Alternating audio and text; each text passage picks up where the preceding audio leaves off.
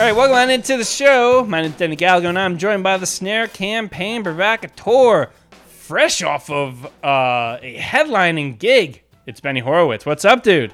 Oh, I see what you're doing here. You would rather me talk about the concert I played last Friday than the fact that you have tender, clean meat that I would eat in case the world came to cannibalism. I'm not going to let you change the subject, Danny. Wait. It's very clever. I see what you're doing. The show is great, but I'm still going to eat your meat.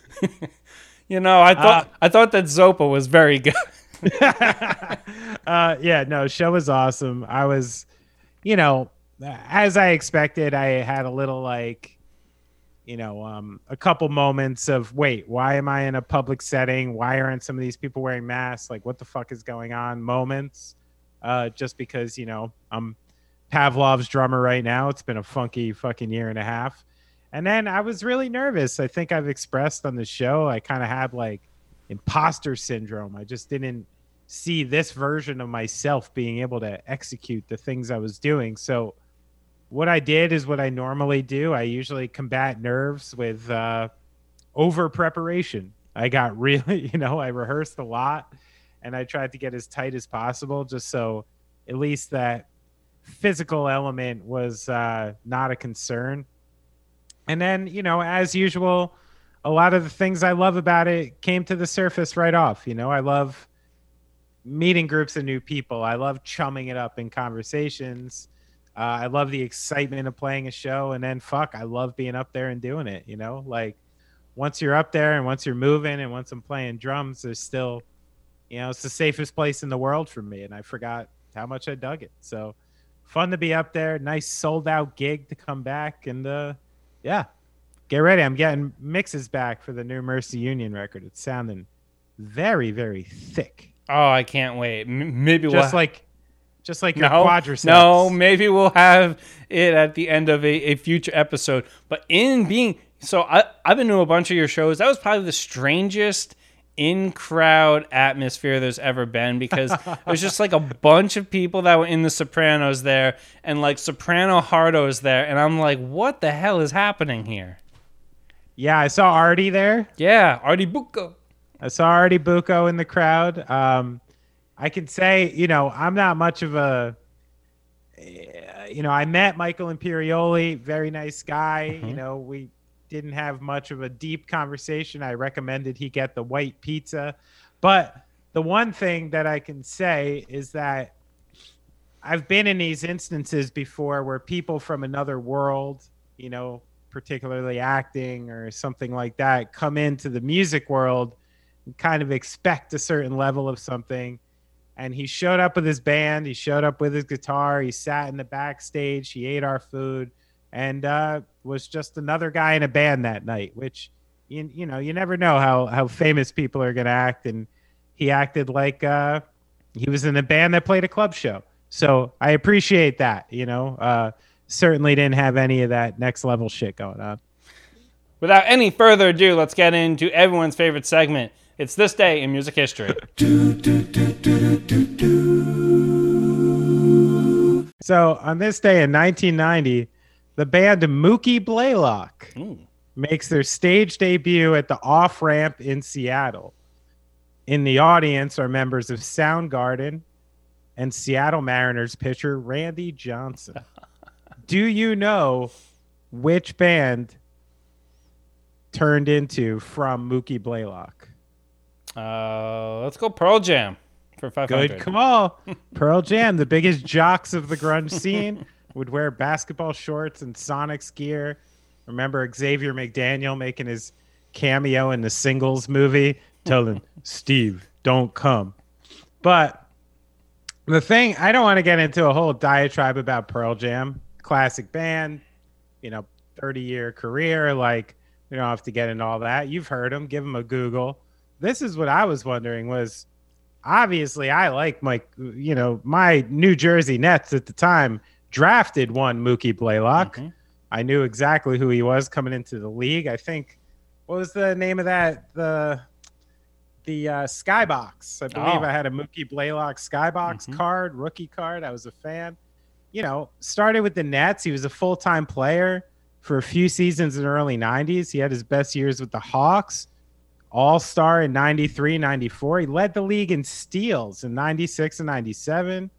Bunch of playoff, uh, uh, uh, a couple playoff runs with those young Christian Leitner, Stacy Augman teams.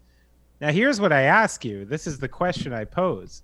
I brought up all these stats because from the inception of the Mookie Blaylock gig, he had like a ten-year, fairly well-known career. What happens? I, it begs the chicken or the egg question. If they didn't change the name, would they have survived?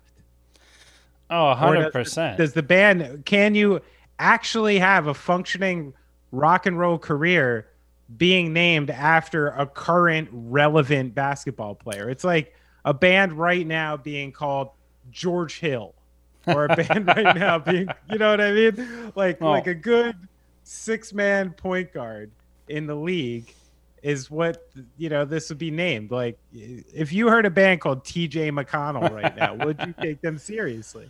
Um, so that's my question. Actually, I, I, Benny, I have experience with this. So when I was in, in, in college, I, I was at a local show out there in Milwaukee, and I'm not sure if they were a Midwest band, but they, you know, they kind of made their rounds. Uh, Deflesh Shrimp. Ah, band name. Deflesh Shrimp. Yeah.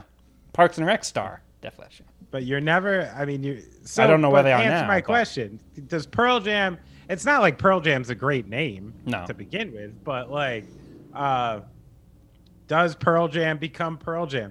If you're on M T V and you hear Even Flow by the band Mookie Blaylock, are we taking it as seriously? I don't know. I don't think so, because it gives me very much uh, Vanilla Ice vibes. Ice Ice Baby. Yeah. Like That's right. So. That's right. So this, we talk about it a lot on this podcast, the, uh, the little variables and all the different sauces that make bands and athletes uh, be able to be successful, you know?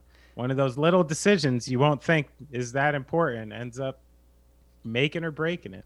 Do you think if we now change the name of the podcast to Mookie Blaylock that we would be uh, ten times more successful, almost kind of inheriting the what could have been with Pearl Jam? At this point, I don't want to see two white guys with a podcast named Mookie anything, because to do the right thing. It's not, not our space, Benny. Oh, uh, well, you led me perfectly into my This Day in Music History. Speaking of space... Oh, no, not... Say, speaking of white guys. Well, that too. On this day in nineteen sixty-nine, Paul McCartney publicly def- denied rumors that he was dead. Uh, the most recent of many quote-unquote clues of his death hoax uh, was the fact that he was the only barefoot Beatle on the newly released album Abbey Road from nineteen sixty-nine. Now, here's where this, this gets crazy. This entire rumor was started in the Michigan Daily, the University of Michigan student paper, Uh, by a guy named Fred Labor. Wow. Do you know who Fred so Labor was, is? I don't, but what was the article? Like, what did he just, did he have any merit to it? Or was Fred Labor just like trolling and fucking with people like War of the World style and it just stuck? Oh, he was fucking with people because apparently you could do that in nineteen sixty-nine uh, in, in a student p- paper trying to channel his international lampoons. But Fred went on to be the bassist in Too Slim. Ah, no shit. How about that? You know what? See, Denny, here's here's the question I take from that. Do I know okay? who Too Slim is? Absolutely not. No, no I don't either. But here, like, we think we exist right now in the world of, uh, like, trolls and people just attacking others, constant defamation and things like that. But this fella was trolling the Beatles, like, all the way back in what, the sixties, seventies, yeah. started a rumor that like people swear by. A lot of people think Paul McCartney's dead, like really do. Yeah. And if there's one thing, you know, as old people, it's easy to be righteous or excuse me, self-righteous about the internet and social media. Some guy from a Michigan newspaper does this now. It's automatically debunked by like a hundred different like social media investigators and people who like look into shit like that. So, I, you know, even though it is easier to start the rumors and stuff based on social media, it's also harder to hide them, right? Yeah. So I don't think Fred gets away with it in this current age. That's something to uh, to chew to chew on, yeah. you know?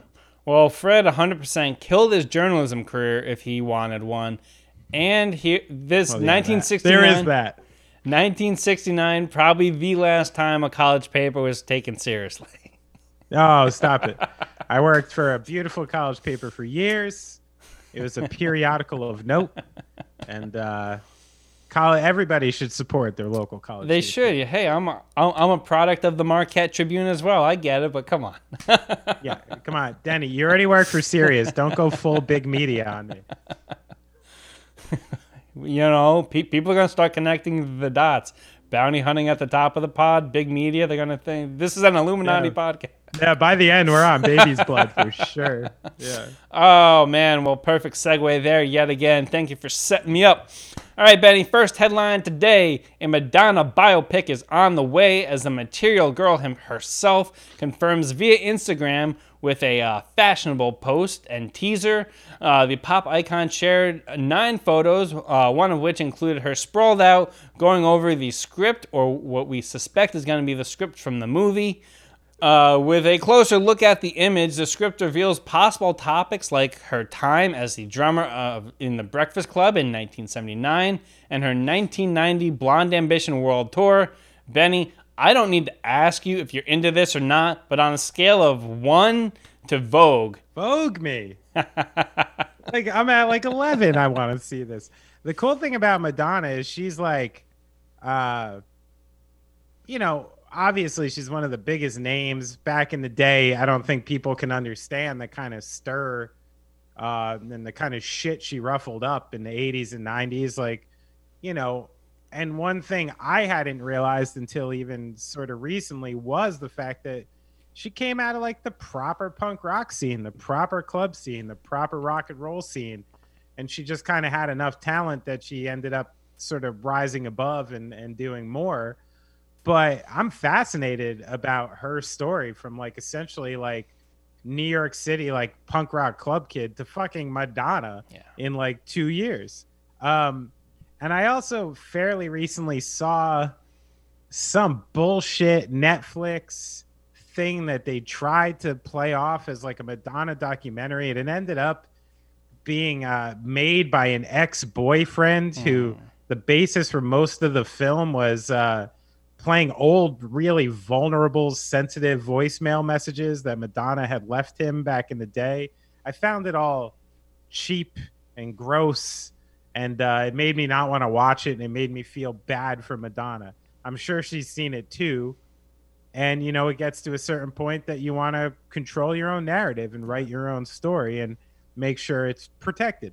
So I can't wait to to see anything she gives me. I'll be chomping at the bit for it. Oh, I, I applaud this move as well. Uh, she was on The Tonight Show recently and said that there over the years there have been so many Madonna biopic scripts, but they've all been written by men, and that, that kind of made it a highly sexualized thing. Uh, mm. And she wanted to write her own thing, take back the narrative, and kind of, you know, we don't know how factual it's going to be because it's Madonna. She has a flair for the dramatic and the story, but we don't really want the real to day to day, like her being in a rundown apartment, being a, a struggling artist. We want the Madonna-ized version of her life, and I think that's going to be very exciting. All the way, May. But that is what makes it exciting. That's the arc, you know? If if that arc wasn't in her story, someone would write it into it just right. to make it more interesting. The story's there. It just has to be told. Benny, we are kicking off the seventy-fifth season of the N B A. That's right. Bow Wow. Oh, boy. Boy, I got I, I got a quick sidebar for you about Bow Wow. If you want, apparently he was at, doing a concert in Atlanta this week, and you know, you know, had some hecklers. I believe this performance was at a strip club, uh, and had some hecklers in, in, in the crowd, walked off, and then pu- was publicly like, that was my last performance ever. So Bow Wow, out. So Lil Bow, well, not Lil anymore. Yeah.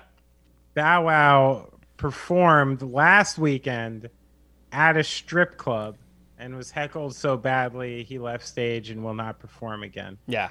I mean, it sounds like a low point. Yeah. And yeah. here here I thought the low point of Bow Wow's life was at the uh, what year was that? two thousand five A B C D camp getting absolutely posterized by Kevin Love. But hey. Listen, the way down is not a nice a nice trail. Try to love yourself, That's Bow right. Wow. It's not about the adoration of others. Bow know? Wow, we love you. We love we you. We love you, That's Bow right. Wow. The compassion episode. All right. All right. Well, back on the N B A front. To kick off the N B A's seventy-fifth season, the N B A is unveiling their seventy-five greatest players. Uh, full disclosure, the rest of this list is going to be announced Thursday evening after we've recorded this. So far, as of recording, forty-one players on the top fifty list from nineteen ninety-six have already made the cut. Um, despite that fact, the, uh, the top fifty honorees weren't guaranteed selection onto the top seventy-five list, which th- there was a lot of speculation of, um, among your old-time journalists about what was going to happen there. Um, so this kind of sets the scene for twenty-five names to be added to the list. Uh, so let's assume that everybody from the top fifty list is back. Uh, that brings us to a total of fifty-nine guys because they've added some new guys.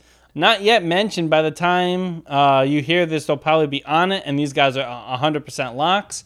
Uh, Kobe, LeBron, Steph, Carmelo, Dominique Wilkins, Dwayne Wade, Russell Westbrook, Jason Kidd, and Kawhi Leonard. So that already brings us up to sixty-eight. So only seven open spots, Benny, um, that are realistically for guys shooting at it. Of the people not mentioned yet also, um, I would have to go with Reggie Miller, Ray Allen, Tony Parker, Vince Carter, Chris Bosh, Pau Gasol, and Bob McAdoo. I know the McAdoo one is a is a bit of a uh, out there choice, but you if a guy was an M V P, he's kind of got to be on this list.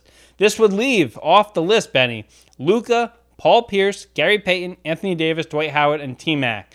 So set the stage. What do you think of uh, some guys that have really been a big part of this league not getting their shine on the top seventy-five? Yeah, I mean, it's tough. So so immediately, I beg the question to you. Yeah. Who's getting kicked off?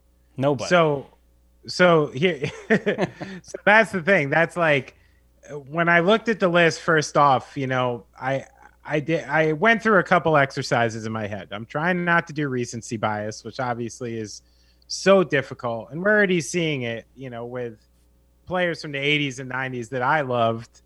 You know, where I would think they were total locks to make a list like this, not making a list like this. But I'm not sure about, you know, someone like Robert Parrish in there that's already on. And uh, I think somebody like uh, Ray Allen is almost like a, a certain lock. Maybe there's something towards the three-point shooter here with, with Ray and Reggie both being on the side. Is it uh, a condition of the fact that, you know, the the do we love point guards? Do we love uh, versatile shooting forwards? Do we love big men? But we kind of lose some of those other positions. Like, uh, I don't know if that is part of it. But here's an exercise I played, and you'll appreciate this. Yeah. So I went on this list, and there's always people on this list where I'm like, I don't know who the fuck that is. So how am I even supposed to say if Paul Pierce deserves it over this person, if Gary Payton deserves it over this person? So I took a random name. Yeah. Paul Arizin. Do you know this person? I believe he, Paul Paul Arizin had, n- n- not only was he a player, but I believe he had a G M tenure as well. Paul Arizin. Hold on. So, so here, no, this is what I'm telling you. I looked it up. Yeah. Because I'm like, all right, Paul Arizin. I don't know who this guy oh, is. Oh, you mean Pitch and Paul. When- How could I forget? Yeah, yeah, exactly. I'm like, let me let me see who this person is, and let me see what their career was like. And right off the bat, you look up Paul Arizin, you see he played ten seasons mm-hmm. and was a ten-time All-Star, a two-time scoring champ, Rookie of the Year, uh, won the championship in nineteen fifty-six, four-time All-N B A, um, and not to mention uh, left the league after his second season for two years in the in the Marines. Mm-hmm. Um, so, you know, this guy leads the league in scoring a couple years. He he wins a championship. He's an all-star every season he's in the league. Four-time All-N B A. You know, career averages of like twenty-three and nine. And am I supposed to make the argument against this guy? I never saw him play. And this, you know, uh, litany of information, I just said, sure, seems like he should make the top seventy-five. So here's where uh, so much of it with these lists is just based on uh, opinion and so much, uh, you know, subjectivity that, that it's so hard to even uh, gauge what's happening. So wh- what do you think? Who's the biggest snub, if that's the case? And well, if if you can say the biggest snub so far, who's the person you would want to see taken off? Well, okay. I don't think they're taking anybody off. I don't think that that's going to happen. If they haven't taken off people by now, I think that they're just going to add the people that may have not gotten the fair shake on the top fifty. But, man, if I can just defend Pitch and Paul a little bit here, my guy. Guy averaged twenty-two points a game, okay, pre nineteen sixty. That's like eleven, twelve layups a game, my guy. Come on. And he played for the Camden Bullets. What a team. Listen, I yeah, I like him. He looks like a Philly guy. He went, he went to LaSalle, played to- for the Philadelphia Warriors. Yeah, no, he seems cool. That's that's what I'm talking about. But like, you know, but if you put Pitch and Paul in the league right now, you know, he, he's not even making a Kentucky. He's you know, he's he's not making these teams. I don't know. So it's just this bizarre this bizarre exercise we always play. So that being said, w- once we get to the meat of this here, do you have a potential uh, top five? Oh, well, the great thing about this is, and they didn't do this in ninety-six, and they're not doing it now, this isn't ranked no one through seventy-five. This is just yeah. seventy-five players that tell the story of the league. So I love that. Yeah, man, you got to have every era represented here. I mean, by your logic, George Mikan, probably not walking through that door. But, you know, it's it, it tells the story of the game of basketball, especially the N B A, and stuff like that. I think where the conversation comes down to, it's going to be the newer guys. I mean, you got to have, you know, Dominique, not on the top fifty list. Glad to see him get in. McAdoo as well wasn't on the top fifty list. So you got to pay respect to the elders. But I think the biggest snub on this list, and only because there's not enough sample size on the guy, I think it's going to be Luka.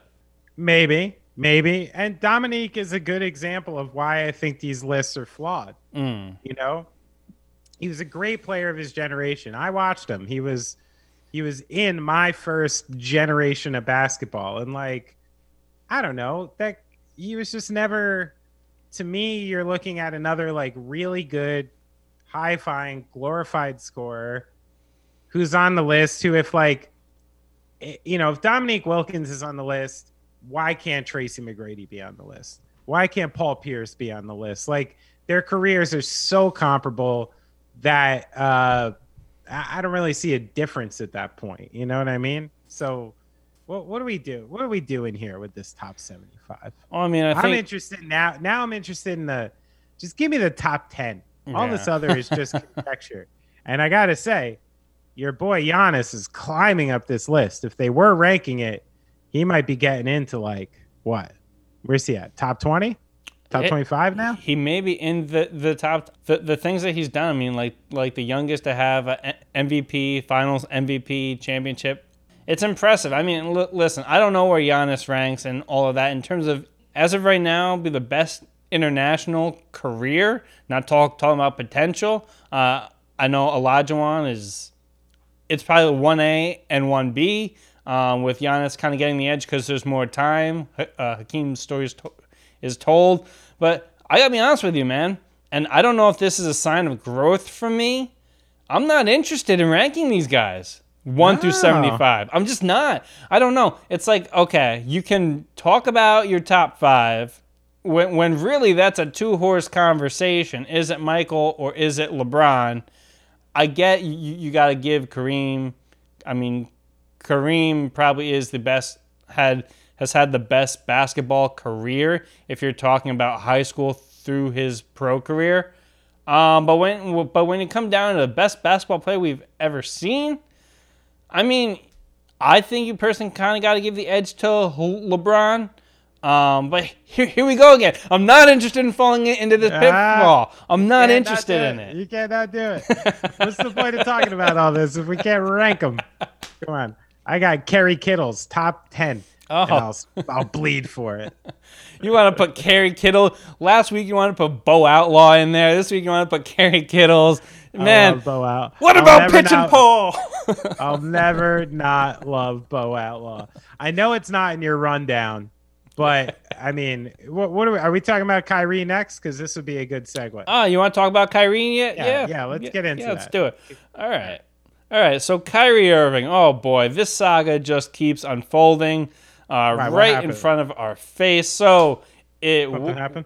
Uh, n- nothing happened, but, I mean, the Nets played. The Nets played. So the Kyrie Irving saga wages on, and the Nets have begun their twenty twenty-one campaign without their star guard. Uh, and what they're missing, essentially, from Kyrie, uh, they're missing a little bit of that consistency. They're missing a uh, career-best efficiency. They're missing about twenty-seven point six assists. And the way that he picks apart teams off the switch, that's what they're missing. You know, I'm not sure that the the problems that they're facing defensively would be corrected with Kyrie coming back. But, Benny, we watched the opening game of the season. We saw the Nets, the Bucks. We saw Ring Night. Uh, we saw Kevin Durant. Based off of the early returns, do you think the defense and being healthy will once again be a problem for your Brooklyn Nets? Okay, so we got to backtrack. Okay, where do you want to backtrack to? To what's really going on. And and I think so so we go into this offseason, right? And we have this imagine, you know, our imaginations run wild. And we start to see the pieces of the Nets on paper. And you're like, how can this team lose, right? You're looking at the players. Everybody fell into it. And you know who was watching it as much as we were? The Milwaukee Bucks, who were like sitting there the whole offseason saying, we won the championship.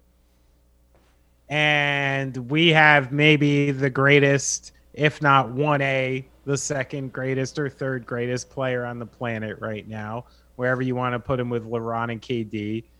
You got like Middleton and Drew, who are now, you know, Middleton was never afraid of the moment. Now he's got a ring. He's got, you know, Olympics and All-Stars. He's, you know, uh, same with Drew. These guys are feeling more accomplished and confident. They got these random pieces. So quickly I'm like, oh, right. Like the Bucks are the favorite. They're the champions. Like they actually won. And the Lakers and the Nets both are, are, teams that were uh, making assumptions based on how they look on paper. And if anything became abundantly clear in that first game is that the Nets are not like necessarily that much worse than the Bucks if they don't have Kyrie Irving, but the playing field is extremely level if they don't have Kyrie Irving. I think Kyrie Irving is like the piece that puts them from like, you know, oh, we're as good as all these other teams to, okay, we're this, you know, mega monolith that nobody can fuck with.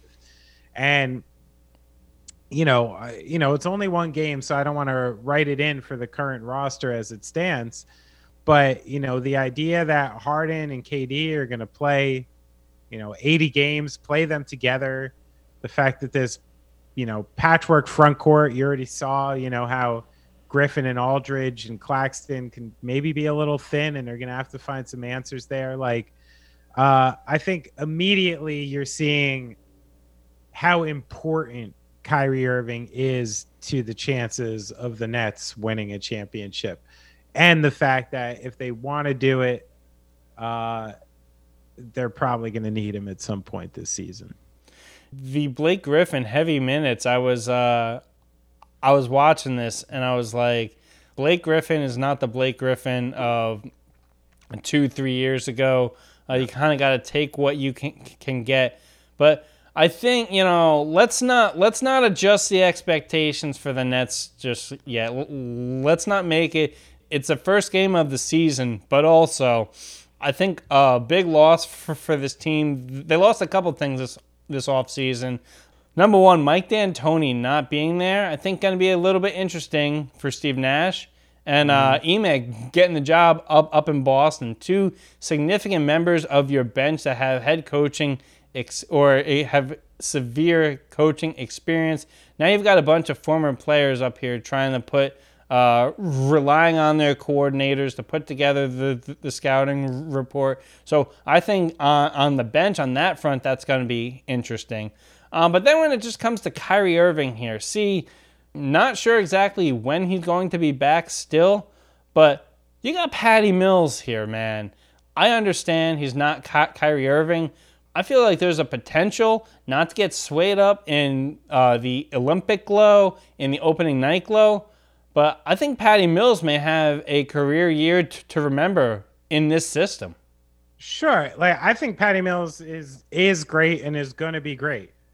Um, and if he wasn't there, we'd be really thin at point guard, and they know everything they're doing, but he's also, he's, he's never and cannot be uh, a full-time thirty-five plus minute a night point right. guard, not exactly a distributor, you know, great shooter, but you know, undersized for the two. Like Patty Mills is amazing, mm. but you cannot expect him to come in and do the things that Kyrie Irving oh, does. No. Um, those Javon Carter minutes I thought would be a little more useful, and I think they will eventually. He's a nice player.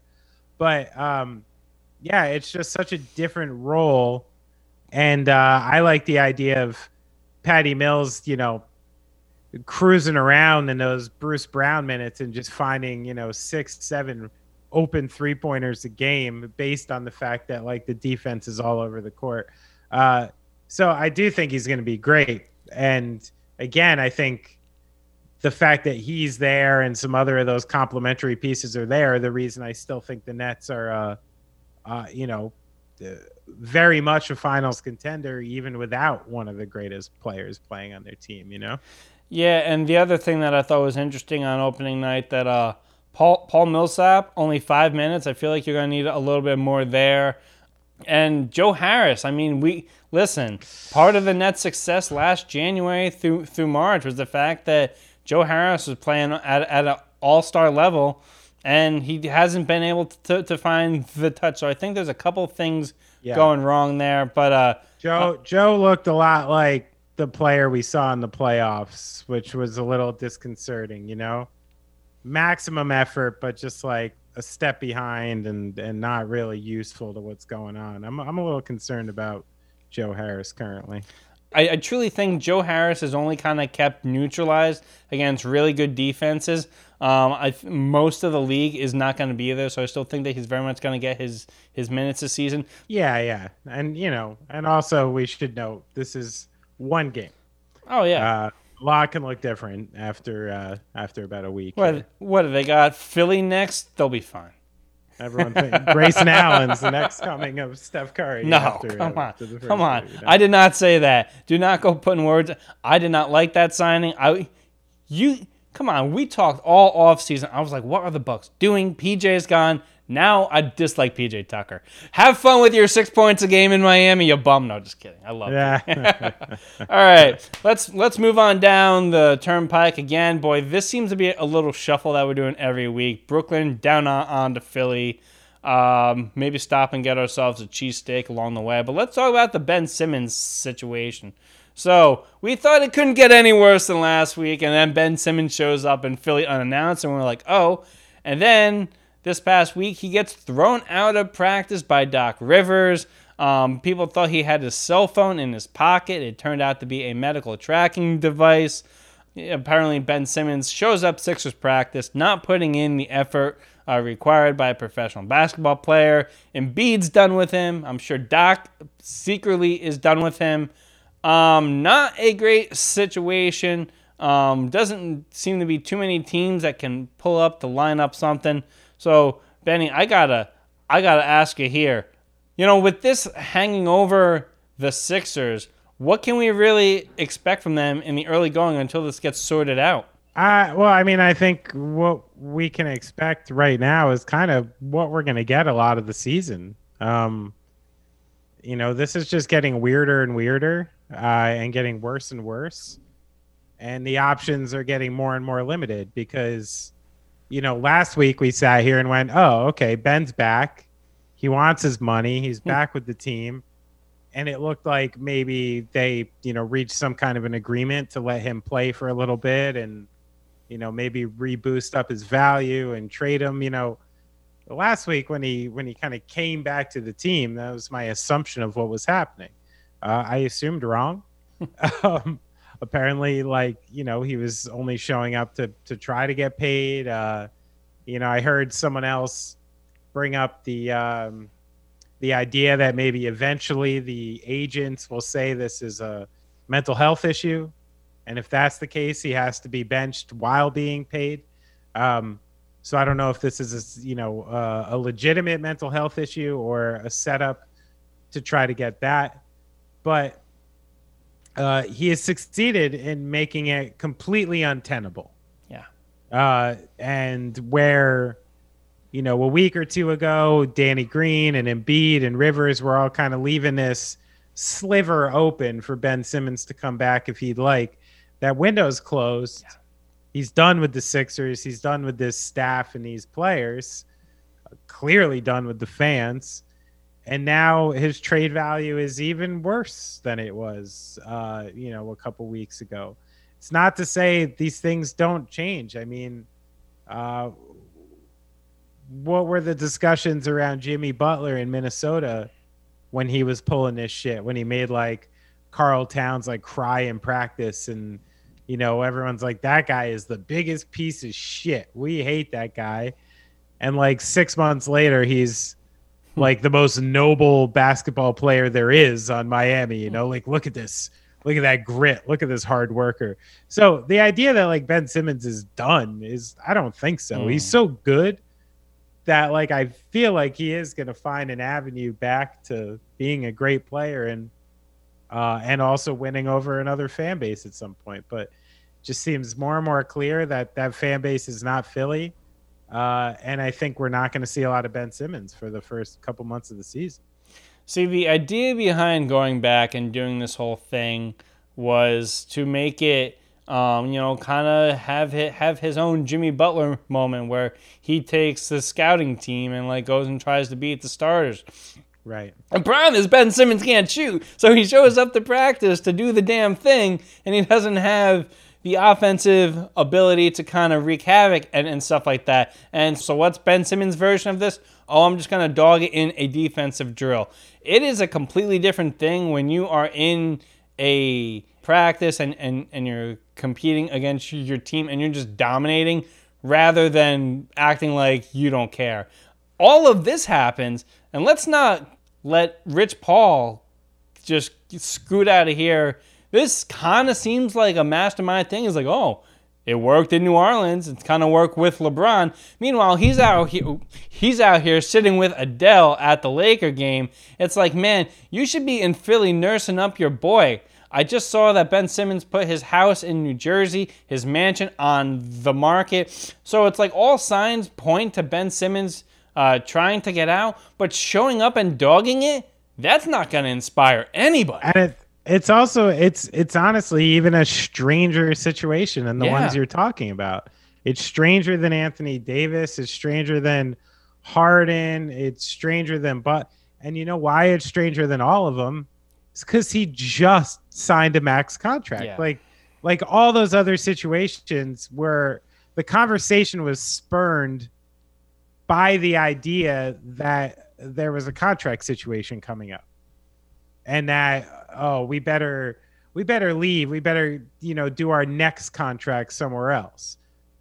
This might be the unique case of the first time we saw a player signed, inked. He legitimately has nowhere to go if they don't want to trade him.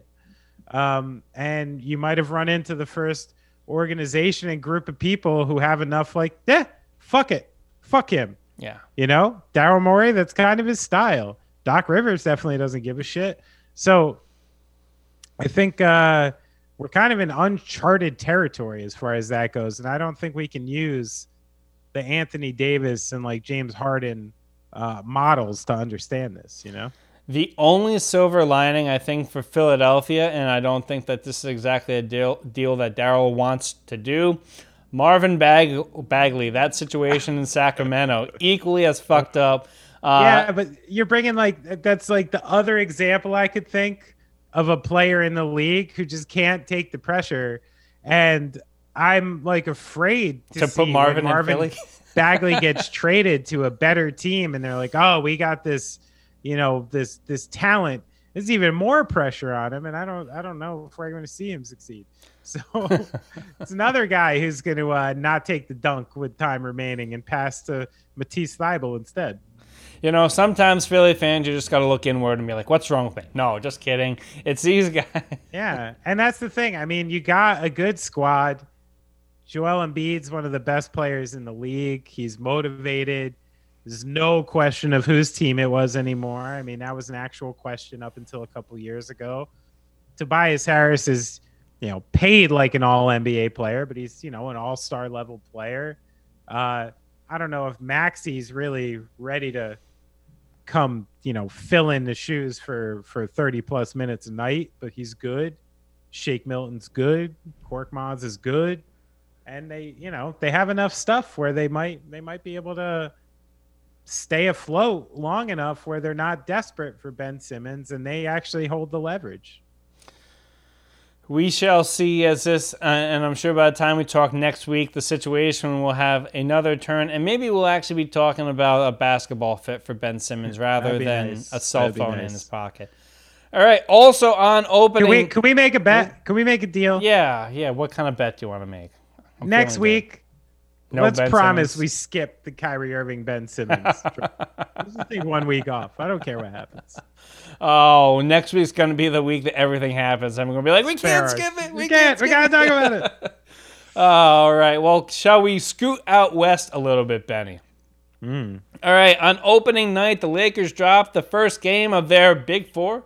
Big Five era, however many people they have in their big rotation. Big Seven. Big Seven, that's right. But Russell Westbrook looked incredibly uncomfortable. He missed nine, count them, nine of his thirteen shots, all four of his three-pointers, finished with just eight points.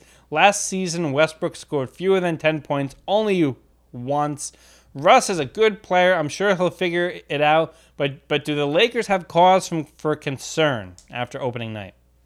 Yeah, again, it's only one game, and you know, we have the great mastermind and maestro of LeBron James on that team. So I don't want to say that uh, what we see is what we're going to get. I mean, this is like, again, I mean, it's LeBron's deal every year. He's always dealing with like six to eight to ten new players every season to try and get acclimated to the team. And you happen to bring one in this time who might be the most difficult person to acclimate to a team uh ever, you know, I don't know. So, I mean, the hard thing about it, it, you know, and it's one of the things these guys had to know going into it is uh, everyone's skepticism about this team, the people who had skepticism, played out exactly the way the skeptics said it would. So there's a lot of people after the first couple of days that are like, yep, told you so. You know, Russ is a minus twenty-three. He looked lost out there. He, he's ball dominant. They don't know what to do, blah, blah, blah. And it's kind of playing right into it. Um, I mean, I, you know, if if we had decided to do N B A picks, which we didn't, I would have told you I'm not picking the Lakers this season. And uh, I think they have too many problems and too much age. And it, it just screams uh the Gary Payton, Karl Malone era Lakers to me, of just adding formerly great names that are still marginally good players and, you know, imagining it'll come together. But they are literally like one LeBron James or Anthony Davis, like turned ankle from being fucking pretty awful. Uh, and, and it's concerning. I think, you know, I don't want to go too far after one game, but it's pretty concerning. Just as a complete sidebar, I was watching that game against the Warriors, and I don't know if it is the, uh, LeBron's new endorsement deal with Tonal, but that guy's looking slim. That guy's that guy, LeBron yeah, legitimately looks, looks like Kentavious Caldwell-Pope out there with that headband on. I'm like, this is so crazy. So I think he knows that when you're bigger and you're trying to make these sudden moves, you're more prone to some sort of uh, hamstring or A C L injury. So he's slimmed down. He's he's still as masterful with his ability. Um, so I, I think I don't foresee LeBron having a huge injury this year, just because I think he may be in the best shape he's ever been in. Yeah. No, I mean, he looks great. But, you know, is that going to, you know, this is where we got to give it like a month to see what the maestro is planning. Yeah. You know? Comes in skinny. He's got all these pieces. LeBron's got a plan. He's got some kind of plan. And if there's anything we should give LeBron at this point, it's the benefit of the doubt. Because, you know, he kind of knows what he's doing sometimes. And I'm looking forward to these January games where it is Russ, Malik Monk, and Dwight Howard just out here leading the charge. I can't wait for that. Honestly, I'd stay up and watch these games till one o'clock in the morning out here. Like, because I think at some point the, uh, Frank Vogel's going to shut this down for a little while if things are, are looking dicey. And that that may be the time when they when the rest of everything gels. So, wow, it's... I mean, let's see when Talen Horton Tucker comes back. Mm. You know, maybe he's the missing piece, or Kendrick Nunn. I don't know. All right, time to wrap up the show. We have our week. Uh, what week is this? This is week seven N F L um. picks. All right, so last week, Benny, you went seven and six. We're back to above, going above five hundred each and every week. I went eight and five. I've completely erased the four and eleven week, bringing our season total to thirty-six and thirty-seven each. We're tied up, baby. I love it. Oh, I love it. All right.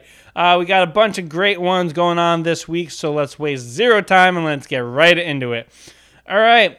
First one up, Panthers at the New York Football Giants. Carolina minus three. Benny, what do you like here? Oh, don't do this to me. First pick. Out the I gate. keep betting, I keep betting the Giants, and it keeps hurting and hurting every week. But I'm going to do it again. Do it again, because the Panthers are weird. Um, there's elements of the Giants' defense that have been interesting and and uh, you know, kind of ruffling some feathers. So I like the Giants again, again to kill me over these. Uh, Kind of funky Carolina Panthers. Carolina Panthers are funky last week. They gave up five hundred seventy-one yards. Not going to happen against the Giants. I'm going with Carolina in a bounce-back game. All right, keeping it in the tri-state area, Jets going on up to Boston. New England Patriots, Jets, Pats. Pats minus seven. Benny, what do you like here? Uh, Jets. The Jets don't do so well up there. Yeah, you know? It's not a long trip. Maybe they sleep in a little too much.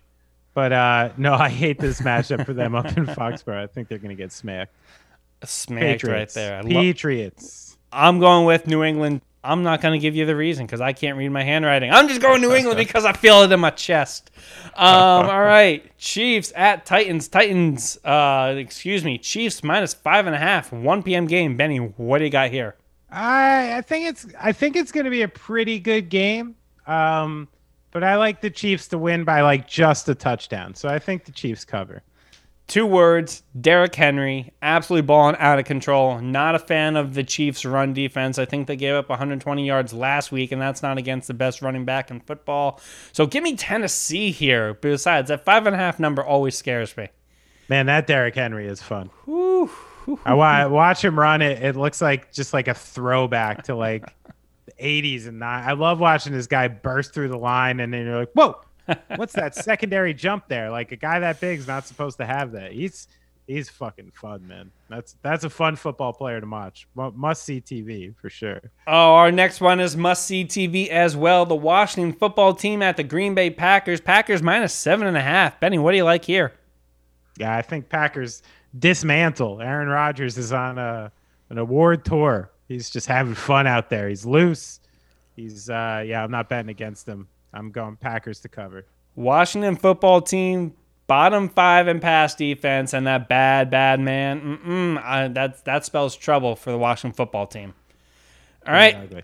Falcons at Dolphins. Crazy week for the Dolphins. A lot of speculation about where Tua's going to be. Uh, Dolphins still favorites, minus two and a half. Another one p.m. game. Benny, what do you like here? Uh, I, I like the Falcons to pull this off. Dolphins are the post, post uh, London game. Have a lot of injuries. Uh, I think. I think Matt Ryan and them. I think they have just enough to get by the Dolphins this week. I like Falcons. Yeah, I'm I'm going to try to protect myself this week. I feel like sometimes you, you, you make a pick because you feel it in your chest. Other times you're like, that, you know, that that three, I don't know, could be a one- or two-point game. Both of these teams are bad, so I'm going to uh, go with the area where I have the most coverage. Give me the Falcons. All right, Bengals. Joey Burrow's taking up uh, the going to Baltimore, trying to get some of those crab cakes. Uh, Ravens minus six and a half, another one p.m. game here. So Bengals, Ravens, Benny, who do you got? I, I oh, tough one, mm, tough one, tough just because because Joey Burrow is so much fun right now, and he's really really cruising along. But I think he's going to run into the the Ravens train, the Lamar Jackson train. And uh, I think they're going to – both teams are going to score a ton of points in this game. I could see it both being in the thirties, but I like I like Lamar Jackson to to pull it out even with the spread.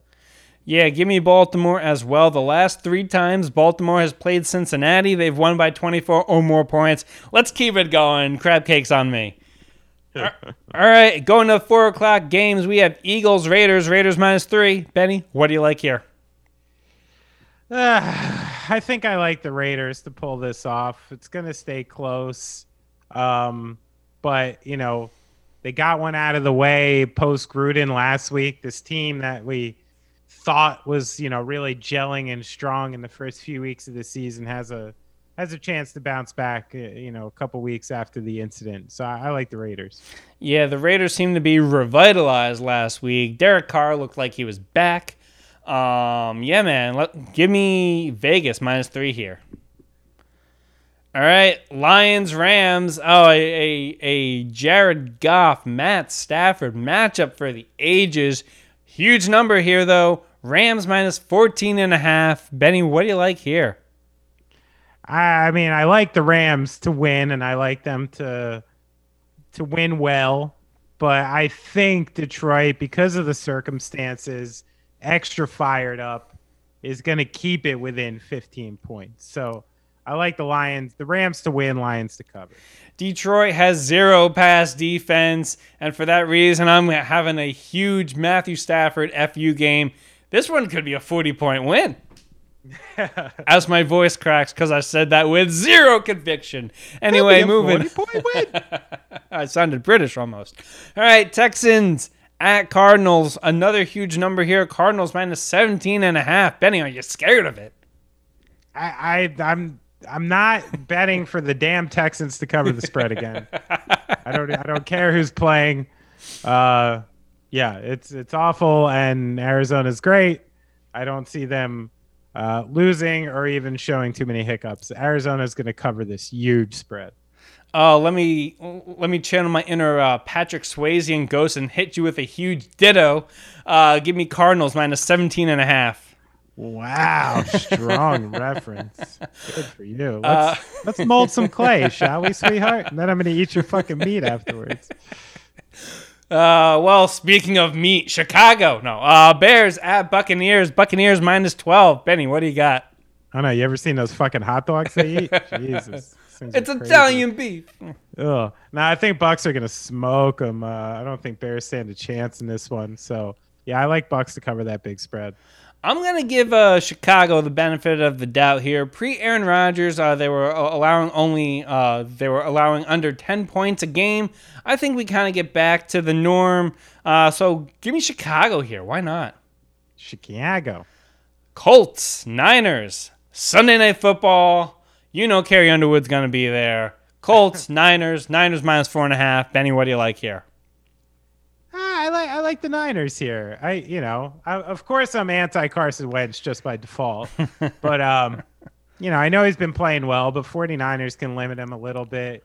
Garoppolo's back this week. I like I like the Niners. fresh off of a bye. I do not think that uh, uh, lightning strikes twice for the Colts. Um, the Niners are rested. I'm going to be interested to see what they can do. Give me the Niners, minus four and a half here. All right, Monday Night Football, wrapping things up here.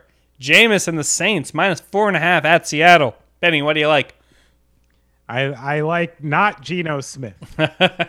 So I'm betting essentially this entire – this pick is uh, based enti- entirely the fact that the Saints are playing against Geno Smith, and I like the Saints.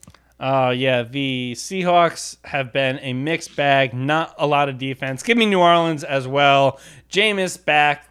Let's do it. Sorry, Mina Kimes. All right, that is the picks for today. Um, plenty of good stuff at the TuneUp H Q on Twitter and Instagram. If you want to get in contact with the show, you can email us at the tuneuppodcast at gmail dot com. Two P's in there. Like I said, all the social platforms, TuneUp H Q on Twitter, Instagram, TikTok. We're everywhere. If you want to follow the big man, he is at Benny Horowitz one, number one in your mind, number one in your heart, number one on Twitter. I am at Denny underscore Gallagher. Benny, you got anything else? Yeah, Chinese media removes Boston Celtics games after Enos Cantor's free-to-bet statements. So now Boston games and Philly games are not played in China, meaning China hates the Atlantic Division. The show is ended. Go in peace. You've been listening to The Tune Up.